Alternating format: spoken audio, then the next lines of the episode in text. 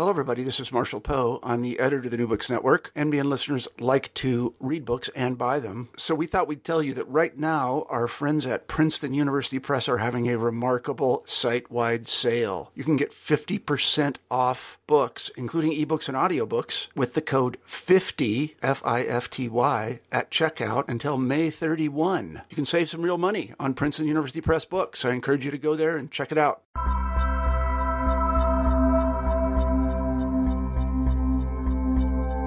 Despite the general perception that Taoism is simply an informal and carefree philosophical perspective, the Taoist tradition is a highly formalized spectrum of ritual practices and communal beliefs. Religious Taoism emerged within the rich second century political and social milieu when challengers to official rulership offered alternative political structures to the imperial order. The establishment of the celestial master theocracy in northwest China provided a structured system that emphasized the apocalyptic urgency of social reform. The new community was shaped by rigid codes of conduct and supported by religious professionals who mediated the bureaucratic relationship with the pantheon of gods. With unparalleled detail, celestial masters, history, and ritual in early Taoist communities, Terry Kleeman outlines the historical development of the Taoist Church during this formative period. He also provides a thorough account of the ritual and institutional life of Taoist communities during the first five centuries. In the second half of the book, Kleeman explains the various roles for community members, including the Taoist citizen, the novice, and the parish priest. In our conversation, we discuss Chinese official histories, the Taoist canon, the celestial master founder Zhang Daoling, the relationship between Taoism and Buddhism, the Xiang'er commentary of Lao Tzu's Tao Te Ching, ordination rituals, gender and women, petitions and talismans, Taoist daily and seasonal life, and rituals for the dead. I'm one of your co hosts, Kristian Petersen, and thanks again for listening to New Books in Religion. Now, my conversation with Terry Kleeman about his wonderful new book, Celestial Masters History and Ritual in Early Taoist Communities, published by Harvard University Press in 2016. Welcome, Terry. Thanks for joining me on New Books in Religion. How are you? I'm doing well, thank you. Now, this book, Celestial Masters: History and Ritual in Early Taoist Communities, uh, it's an award-winning book. It's it's well deserving of all the recognition you've got. Um, I'm excited to talk about it. Uh, but before we get into the book, uh, we always start our conversations with a little bit about uh, what brought you to the study of religion, Chinese religions, uh, perhaps mentors or moments that were influential in shaping uh, the subjects you examine or the approaches you take? Uh, where uh, you know what brought you to where you are today? Okay, um, I think I started out originally more interested in Chinese philosophy, especially classical philosophy, Lao Tzu and Zhuangzi and those type of thinkers. And uh, by the time I got to my MA, I was already working in the early medieval period, which is a little bit past the classical period of philosophy. And there I was mostly interested in what is called mysterious learning or xuanxue, which is a philosophical movement of the third and fourth century. Uh, so I was working on that up at uh, University of British Columbia in Vancouver. That's where I did my MA. And we were visited by Professor Michel Strickmann from the University of California, Berkeley, who gave a lecture that I found quite inspiring on early religious Taoism. And he pointed out that for the medieval period, the one most unexploited re- resource is actually the Taoist canon, the collection of Taoist scriptures that have survived from that period and that really got me to thinking. I I went off after my MA for a couple years in Japan, studying with scholars of Taoism there, and then ended up with my PhD back at Berkeley, studying with Michel Strickmann. And that really is what set me on the path. I've been doing Taoism ever since then as an organized religion and was always interested in sort of the early medieval period, which is where this book is set. But my first, my dissertation actually was on a slightly later period, on um, on the Song, so about the 10th century to the 12th century. That's the period when the great Chinese god cults get established. And I traced the history of one of those cults, the cult to the god of literature, Wenchang, as my first uh, study, my first book. But I remained in love with the second to fourth centuries, that period, and eventually got back to working on that period. My second book was about a uh, Chinese millennial kingdom in the fourth century that was Taoist in nature. And uh, I, I found out everything I could about Taoism for that small state but uh, that really set the tone for me. That was in 98 I published that book. And since then, I've been working very seriously on early celestial master Taoism. So, Taoism as it was when it was founded in the second century, up through maybe the fifth or sixth century CE. Uh, that's the main period of the book that I have now. Yeah. Now, uh, from knowing your work a little bit, uh, the, the, Celestial Masters is always kind of in the orbit of your your work. Um, but when did you start to think of this as a as a book project? And um, you know, for for people that aren't familiar with this book yet, um, it's really almost two books in one. You've written two, two excellent books, packaged them together. Uh, so, uh, how how did you begin to conceive it, uh, both in this kind of historical chronology, but then also as this more uh, textual analysis of uh, the, the, the kind of ritual sphere of uh, early celestial masters. Yeah.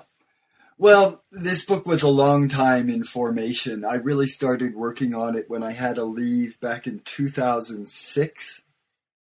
And especially, I had to leave in 2009 when I went and lived in China for seven months. And that's where I largely completed the first half of the book. First half of the book is a historical chronicle, and my goal there was just to try and assess all of the surviving historical information for, for the formation of this religion and its growth over these first few centuries. Um, and uh, that went rather smoothly, I thought. Uh, but then I got into the content of of the religion. You know, not just the the sheer chronological trappings, but what did it really mean to be a Taoist to, at that time? What did it mean to join this faith, and how did it contrast with other believers at that time? And so uh, the historical portion of the book was largely completed maybe by 2000, 2010, something like that. And I really started into this second half of the book, working through uh, what were Taoist communities like internally. Uh, and there I'm dealing with sort of different kinds of evidence. It's not historical narrative so much, a lot of it is actually prescriptive texts um, codes of conduct and precepts to to obey, things like that. Uh, but still, there's a great deal of this material, and we also have uh, remnants of the ordination process. Everyone who was a member of this religion went through a specific ordination ritual that gave them a specific rank in the church. And uh, that material survives as well. So putting all that material together allowed me to write the last uh, four chapters, which are talking about how Taoist communities work internally and the various roles that people take within these uh, religious communities. And uh, to to set the book up, um, and for for listeners also uh, who aren't familiar with uh, China in this context, uh, the second century China has a rich religious milieu. Um, and uh, one of the great kind of contributions to this book is uh, you really place the, the, the, emergence of the celestial masters within this very particular historical moment. Um, so could you could you talk about some of the key social and religious and political factors that are shaping your subjects and the movement and uh, what what does a novice uh, need to know to begin to understand your project? Okay, so um, I guess one of the first things to know is politically there was the Han Dynasty, which was very comparable to the Roman uh, dynasty, the Roman Empire in a lot of ways, both in terms of scope and uh, historical duration. It was around for a long time. And when in the second century that Han Empire began to crumble, and uh, emperors no longer had effective control over the, the nation and things like that, that gave rise to a, a general sense of disquiet, I think. And you see a lot of religious activity in China just at this time.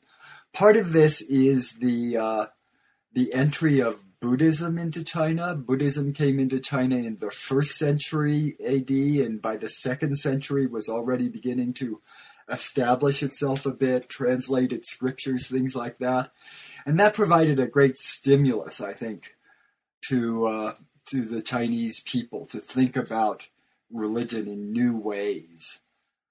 So what you see in the second century is a number of movements that seem to be trying to reform the Chinese religious tradition. The religious, Chinese religious tradition up until this point had been a diffuse religion characterized by blood sacrifice to a variety of polytheistic gods who occupied all different sorts of sacred places across the landscape of China.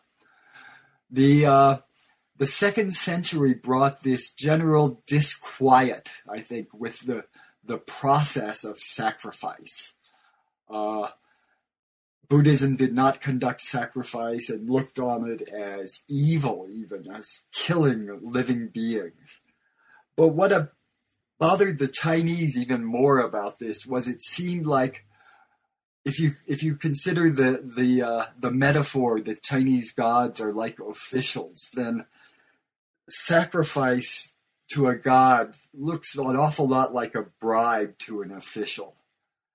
And for a number of reasons, there's movements in the second century that seek to either redefine sacrifice or reject it entirely. And that's at the heart of the uh, early Taoist movement called the Celestial Masters. So they are, as Michel Strickmann inspired me uh, back in 19, gosh, 78 or whatever. To, he said, this is a religious revolution. It's a total change in the makeup of the religious countryside of China. And indeed, uh, it is at that time in the second century that this real organized religion of the celestial master Taoism was founded. Uh, it was founded in a revelation. There is a founder, Zhang Daoling, who was visited by a god, who is the uh, the divine form of the philosopher Lao Tzu. Lao Tzu transformed into a dog god. They set up a new um, a new covenant with mankind that involves clearly the eschewing of all sorts of blood sacrifice and instead a moral relationship with deity. So gods now would not be subject to any sort of entreaties or profferments of offerings or anything like that. The only way to approach the gods of Taoism, who are understood to be just transformations of the great Tao, is through moral conduct and proper Taoist ritual. Now, when you're talking about in the first two chapters uh, the establishment of this uh, the- theocracy, really, um, you you look at both external uh, sources to the movement uh, and then these internal sources from uh, the Taoist canon. Um, what what image of the movement emerges from these early sources? Um, what what are some of the defining characteristics of celestial master ritual and institutional life um, and and what kind of discrepancies do we see between uh, you know official chinese sources and then internal sources So official Chinese sources are always relatively opposed to religious movements. And in fact, one of the main results of my second book on this Cheng Han Empire of the fourth century was precisely how little was preserved in traditional Chinese historical sources about this kingdom, which was inspired by Taoism and actually had a Taoist priest as its prime minister for its entire existence. So it was very important to me to, to try and portray both sides of this argument. So my first chapter gives the historical account, all of, all of what the traditional uh, historical sources in China tell us about the movement. And they they noticed it. They clearly understood that it was different from what they saw around them. It had this curious organization within the precincts where Taoism prevailed.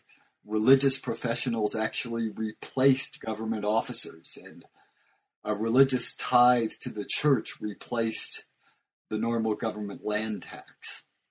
So, for all these reasons, it was sort of dubious to anyone upholding the the uh, orthodoxy of the central government and and Chinese political tradition. Eh? Um, but what inspired the people in the movement and what you see in the internal documents that I take up in the second chapter is really um, uh, first this sense that the world is coming apart, that they are going through great disasters, that, that there is a approaching millennium, and that uh, eventually, after these disasters wash away the unclean, take away those who aren't don't deserve to live in this world any longer, you will be left with a pristine world that they called uh, great peace. Great peace, Taiping. And it was this world that they were constantly looking forward to. They were, uh, uh, in the early years of the movement, they thought that this would appear in their lifetime. It was very imminent. And when you look at third century documents, you see um, documents sort of helping the faithful deal with the fact that the this uh, utopian world of great peace had not yet arrived, and the people were starting to die off, not having seen great peace. And this was obviously a bit of a problem for members of the early movement. But there was a real esprit de corps. People saw themselves as being very different from the profane, the term they used for the non believers those who still worship the bloodthirsty deities of the popular religion. They saw themselves as very much uh, apart from them, having a different fate and a different eschatology awaiting them when they finally left this world. Um, there was also a very interesting sex ritual called the merging of pneumas that was used as an initiatory ritual. We don't know too much about it. It was clearly controversial. Uh, exactly who participated in it when is still the subject of some debates.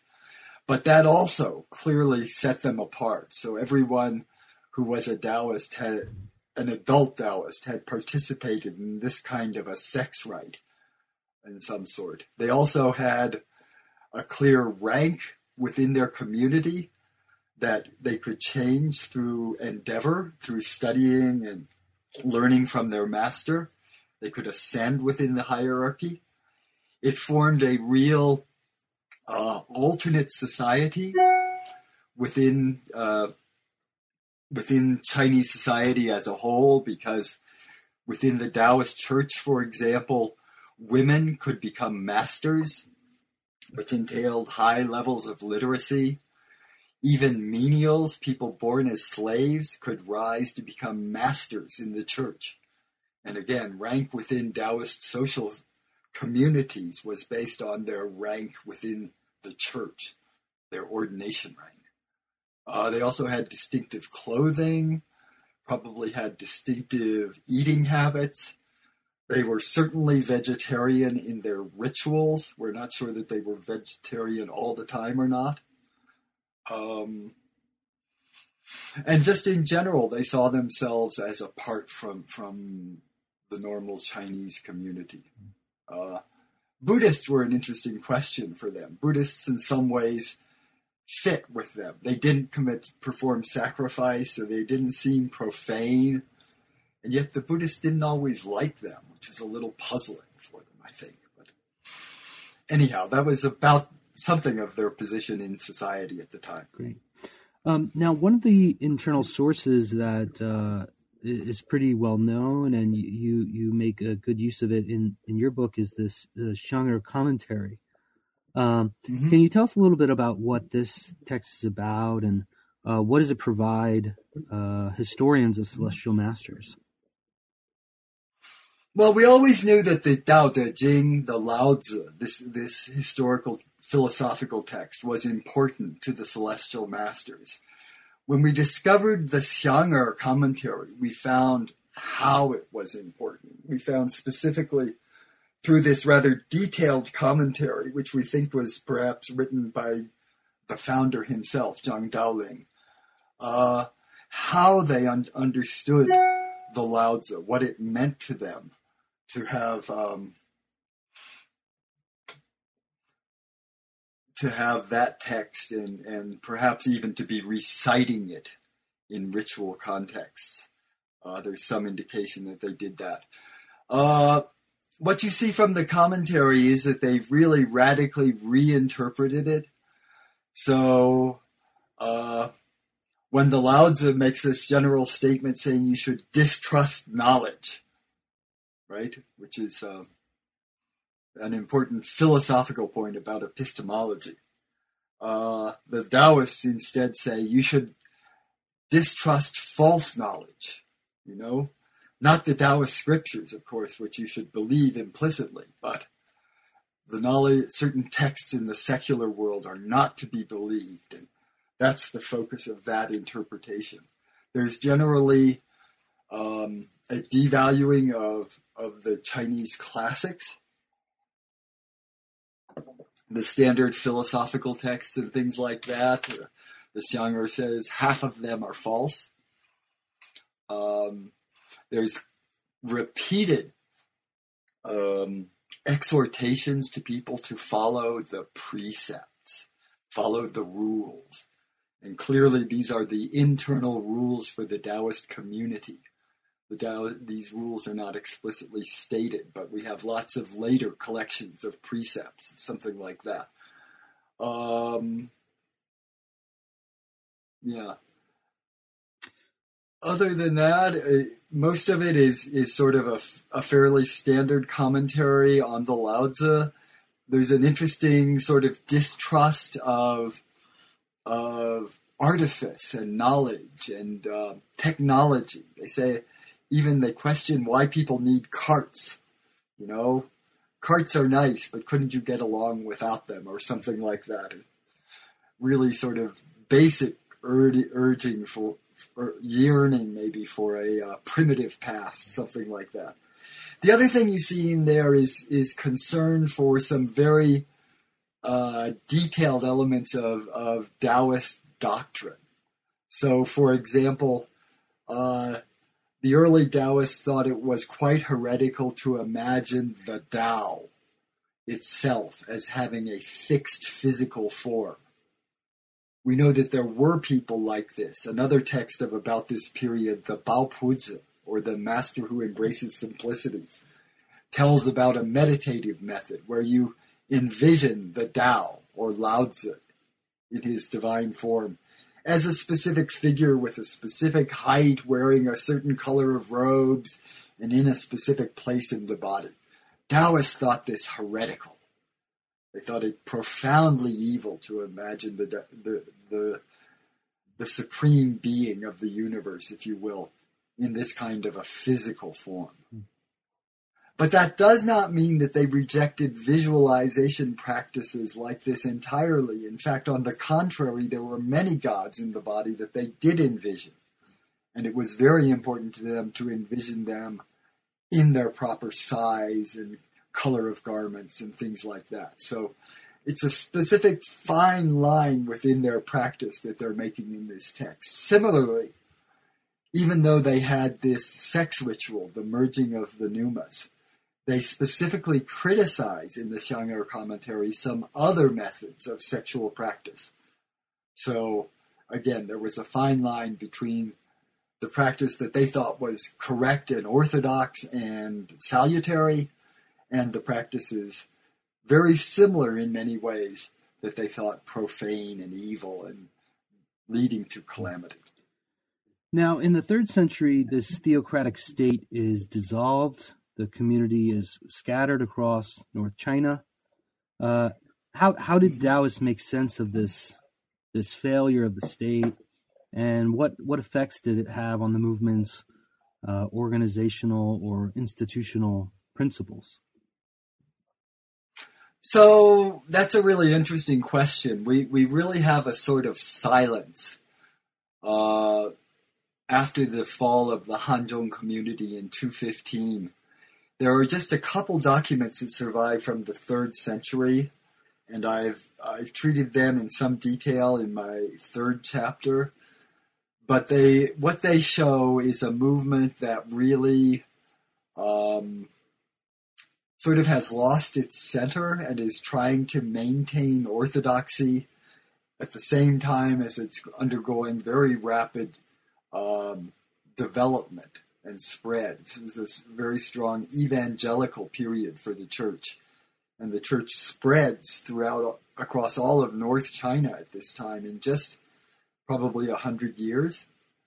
At the same time, what you see in the couple documents that we have surviving from this period is the central administration railing against um, independent innovations being made.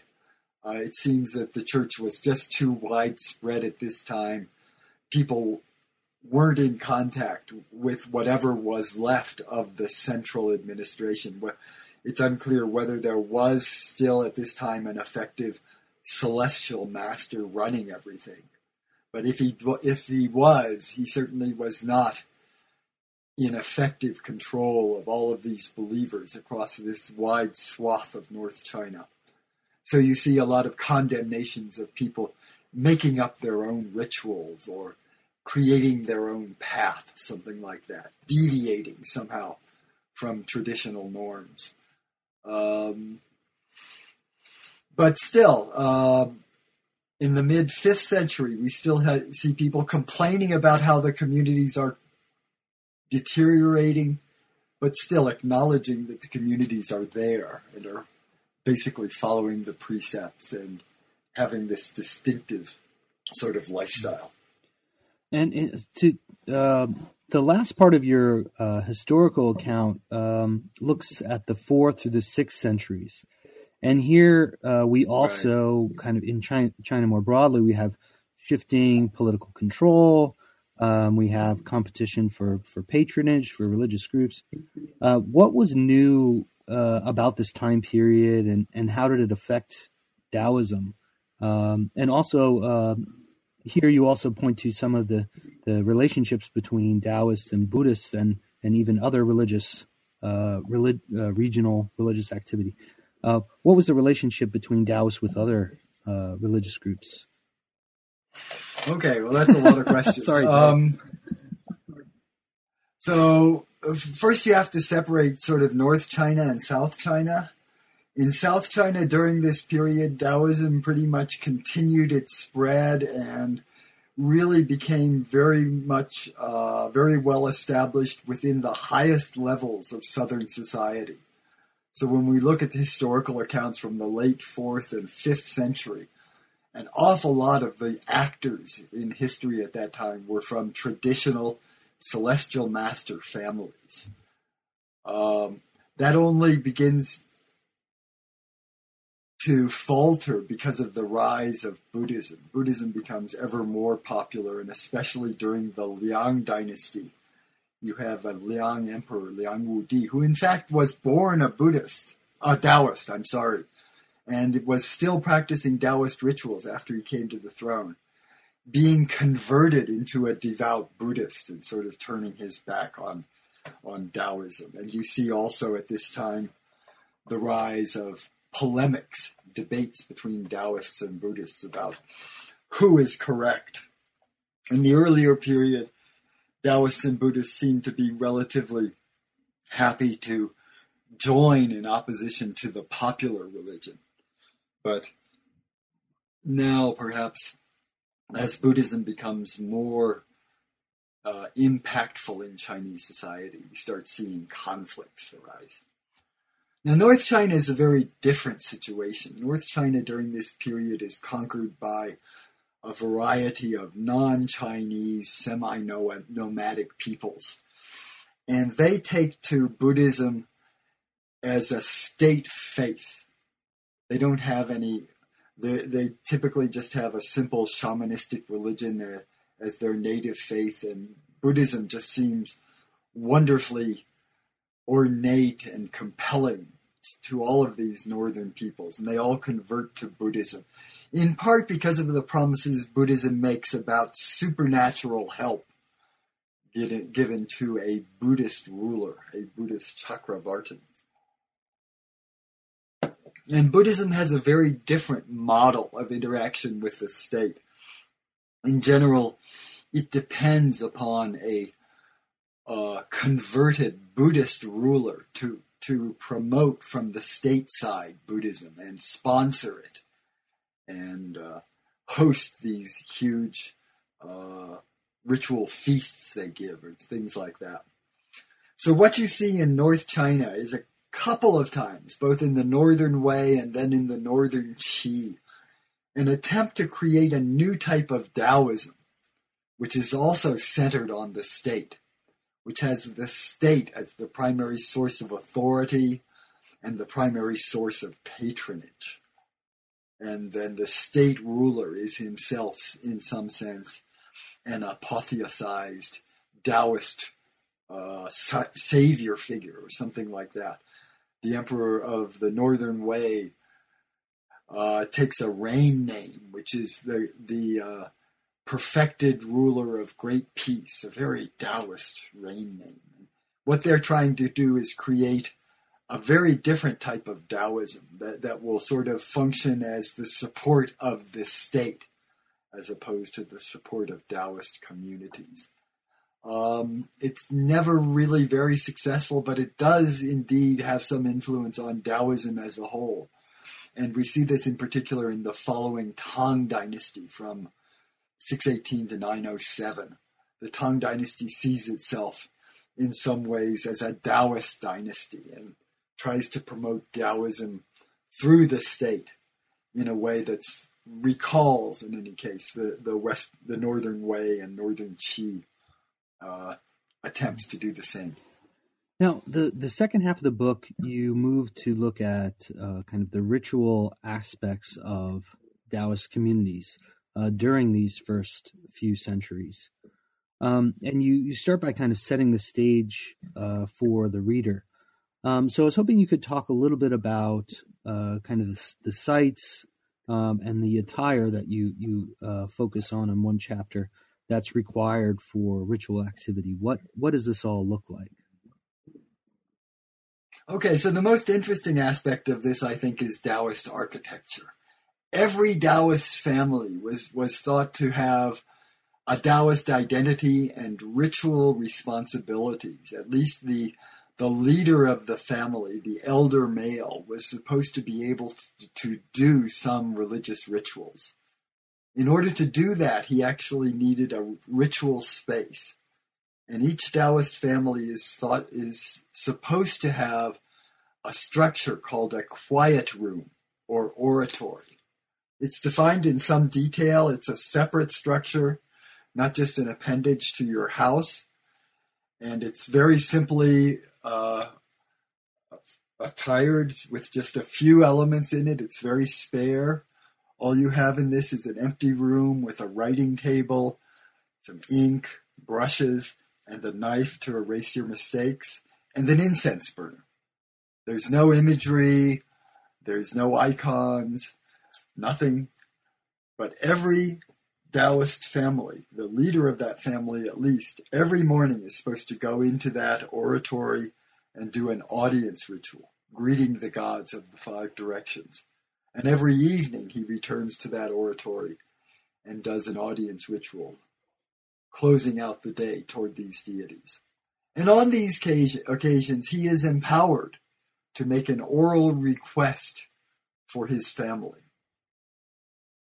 The uh, each family also has a priest called a libationer who is their master and who guides them in religion. The master has a larger building called a parish or zhi in Chinese. And it's really very similar to the quiet room of the individual practitioner, just a bit bigger, so it can accommodate a few more people for the rituals. Uh, the, the libationer is a constant counselor to these individual Taoists. Uh, when they have a problem and they can't resolve it themselves, maybe they do an oral request in their uh, personal quiet room and it doesn't work. They can then go to their local priest and request his or her help. Generally, men had male masters, women had female masters. And that priest will then write out for them a formal Taoist document called a petition and offer it up to the heavens, send it up to the Taoist heavens, requesting intervention on behalf of this family so that their misfortunes will be dispelled. Uh, so those are the two main elements of structures, this individual quiet room and then the larger parish for the community. There was also distinctive dress, we think. Uh, most Taoists wore yellow robes when they were at least performing rituals, and they seem to have been quite distinctive in society in this regard. Um, and most importantly, they avoided all of the sacred spaces of the popular religion, all of the spaces connected to blood sacrifice and the banquets that normally followed a blood sacrifice. Hmm. Now you mentioned some of these kind of uh, these these various levels or roles for community members, um, and you you do this in the book mm-hmm. very well. You you show how they're both uh, unique but then interconnected. Uh, what you call the Taoist citizen, the novice, and the libationer. Uh, could you talk a little bit about uh, how these different roles uh, interact and support each other? Sure. So, um, so the basic nexus is is the libationer and the Taoist citizen.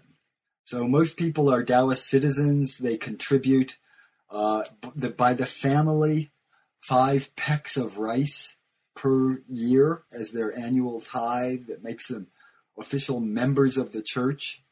They also keep a, a record of all the members of their family that they turn in to their uh, local priest uh, three times a year at the three annual assemblies. And the priest, as I mentioned, ministers to them and deals with their problems. Now, some Taoists might aspire to become libationers themselves, and any Taoist indeed has this right to enter into training. They do that by becoming a novice or Lu Sheng register student. And this can happen as early as the age of seven. I think it was typically done during childhood. So most children start at an early age training. This is also probably where they learn to read and write, certainly where they learn to read and write the complex forms of Chinese necessary for Taoist ritual documents. And they would go through a period of training as novices that might last 15 years, 10 to 15 years probably, as they went through a series of ranks. And the ranks are denoted by the names of the registers or official ordination documents they get. There's the one general register, the 10 general register, 75 general register, and 150 general register. And as the names indicate, each one of these registers gives you command over a larger force of spirit soldiers that can help you do all sorts of things within the religion. Um, when you reach the level of 150 spirit generals, you are then a full member of the church. You can become your own libationer, and you have to go out and basically become an evangelist, seeking out your own flock. Uh, a lot of people tried to steal existing Taoists from other communities, but the proper way was always to go out and convert your own from the profane and create your own parish. So you could then transfer, you could, from a Taoist citizen, go through the novitiate and become a full fledged libationer or priest. Uh, and priests were Tianguan, heavenly officials, empowered to intervene in the heavens. Now, uh, the, the libationer uh, might be the most complex and, and interesting for listeners uh, because of this these, various roles that they have. Um, starting out first as these evangelists that you're talking about, but they're also in charge of uh, spirit communication. They act as uh, judges in many ways. Um, could you talk a little bit about uh, the the various functions uh, that a libationer would play in the community, um, and what would be the desired outcome for someone um, basically trying to to have a uh, a parish priest uh, do something on their behalf. Right. So the parish priest has a lot of different roles. I think of him very much like a Western pastor, in the sense that um, they they're just responsible for the general welfare of the people under their control. They keep control of them, records of them, in something uh, called a fate roster, and they really deal with all of the problems they might encounter. One of the most common is illness, and illness was always assumed to be linked to sin. So uh, there, the libationer's role is as a counselor to talk it over with with the uh, with the afflicted person, discuss what they might have done that would have broken the rules, broken the precepts, uh, why this illness might have attacked them. And then the libationer f- formulates this into a formal petition that's in the form that the heavenly bureaucrats are used to seeing. He gives a rationale for why this person should be healed, you know, acknowledging their faults to be sure, but at the same time claiming that they are a good Taoist and want to be seek the, the compassion of the Tao. And this is then uh, translated through fire and sent up to the heavens, and hopefully the heavenly bureaucrats act upon it, and that person will then be healed. It was understood that all illness comes from sin and it can only be resolved by sin. Recurring illnesses were a problem for them. It was thought that if you healed someone once and then the illness recurred, it was because of the moral failings of the client. Because that person was not a good person, did not actually confess, was not really contrite. Um, and for that reason, the healing failed. And there is a warning that if someone is healed religiously and then falls ill again, you should not heal them twice. So, um, beyond that, as you mentioned, the the uh, the libationer was a sort of could function as a sort of spirit medium, could get messages directly from the founders of the church or other types of spirits, something like that might actually have worked with local spirit mediums, validating or or um, assessing at least their revelations, whether they're true or false, whether they're worthy to be to be followed.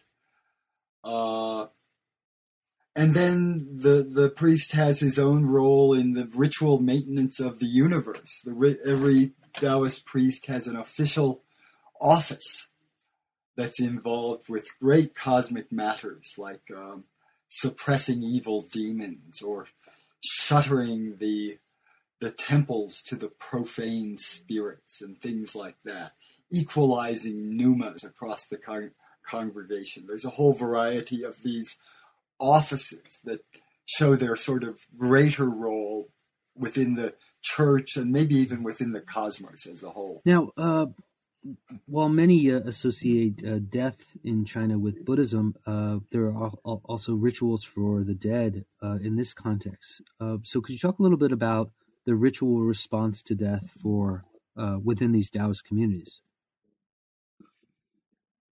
Yeah, so this is a little bit puzzling. Death seems to have been a problem for the early Taoists. The ideal was that you would be translated directly into the heavens. You would uh, in the ch- words of the Chinese saying, uh, climb up to the heavens in broad daylight or something like that. And in general, anytime you fell ill, it was understood to be the result of sin, right? So death is tainted. People die because they're sinful. And it looks like in the early period, there wasn't really a very good ritual for them within Taoism. Um, such rituals do, in fact, take form later on, but the Taoists always had a very specific um, and unique attitude toward these rituals. For example, Taoists did not believe in any of the taboos or timings that dominated popular practice. Um, popular Tao, popular Chinese religion places a lot of emphasis on death and burial. And there are a lot of taboos. Uh, often families wait for long periods of time to bury an individual because they're waiting for an auspicious timing. Taoists totally rejected all of this. They claimed our Tao is superior to all of these superstitions. So we, Taoists, just perform our funeral rituals when we want to, where we want to, with no attention whatsoever to any of these traditional taboos. Again, because the Tao is just superior to all of that. Taoist deities can order all of these local gods to pay attention and conform to ritual. So that's sort of the distinctive way that Taoists uh, deal with uh, death they do seem different from normal Chinese. They don't do the same type of rituals.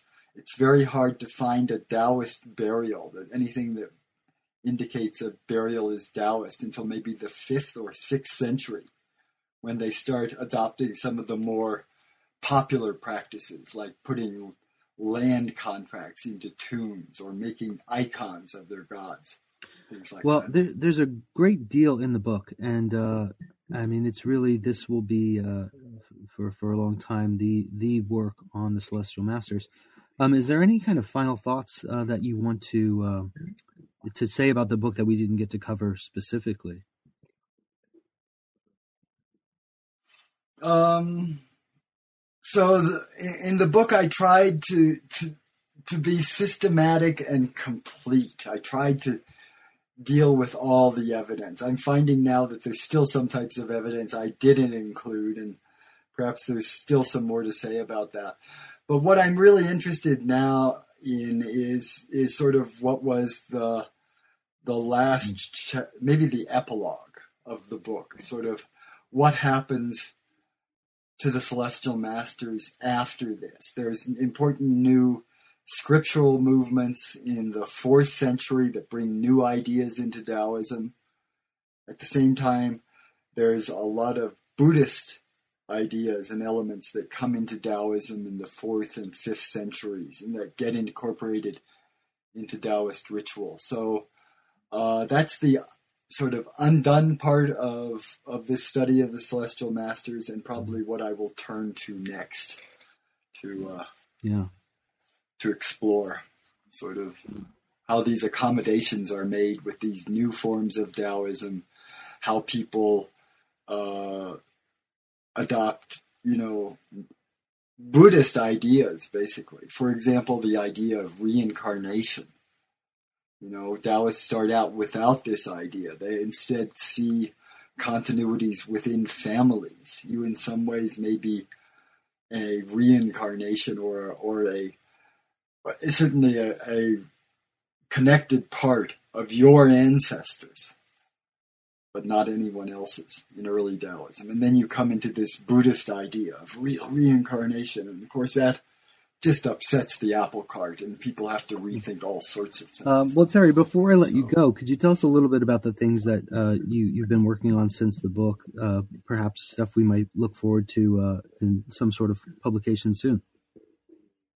Wow. So um, there are. I, I have a volume of translations that that are the texts that I relied upon primarily in writing the Celestial Masters book, and that's certainly to come.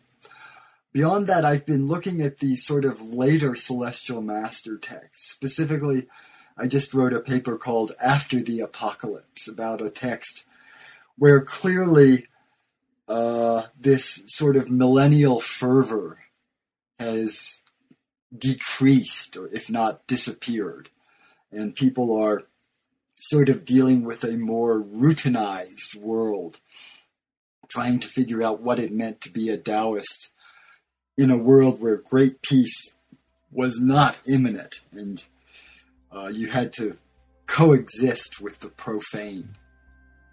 Um, I think that's an intriguing sort of direction that I'll pursue for the, for a while. Well, Terry, good luck on your uh, future projects, and thanks for making the time to talk about this wonderful book. Thank you so much for for this enlightened interview, and best work on your projects as well. That was my conversation with Terry Kleeman about Celestial Masters History and Ritual in Early Taoist Communities, published with Harvard University Press in 2016. Thanks for listening to another episode of New Books in Religion.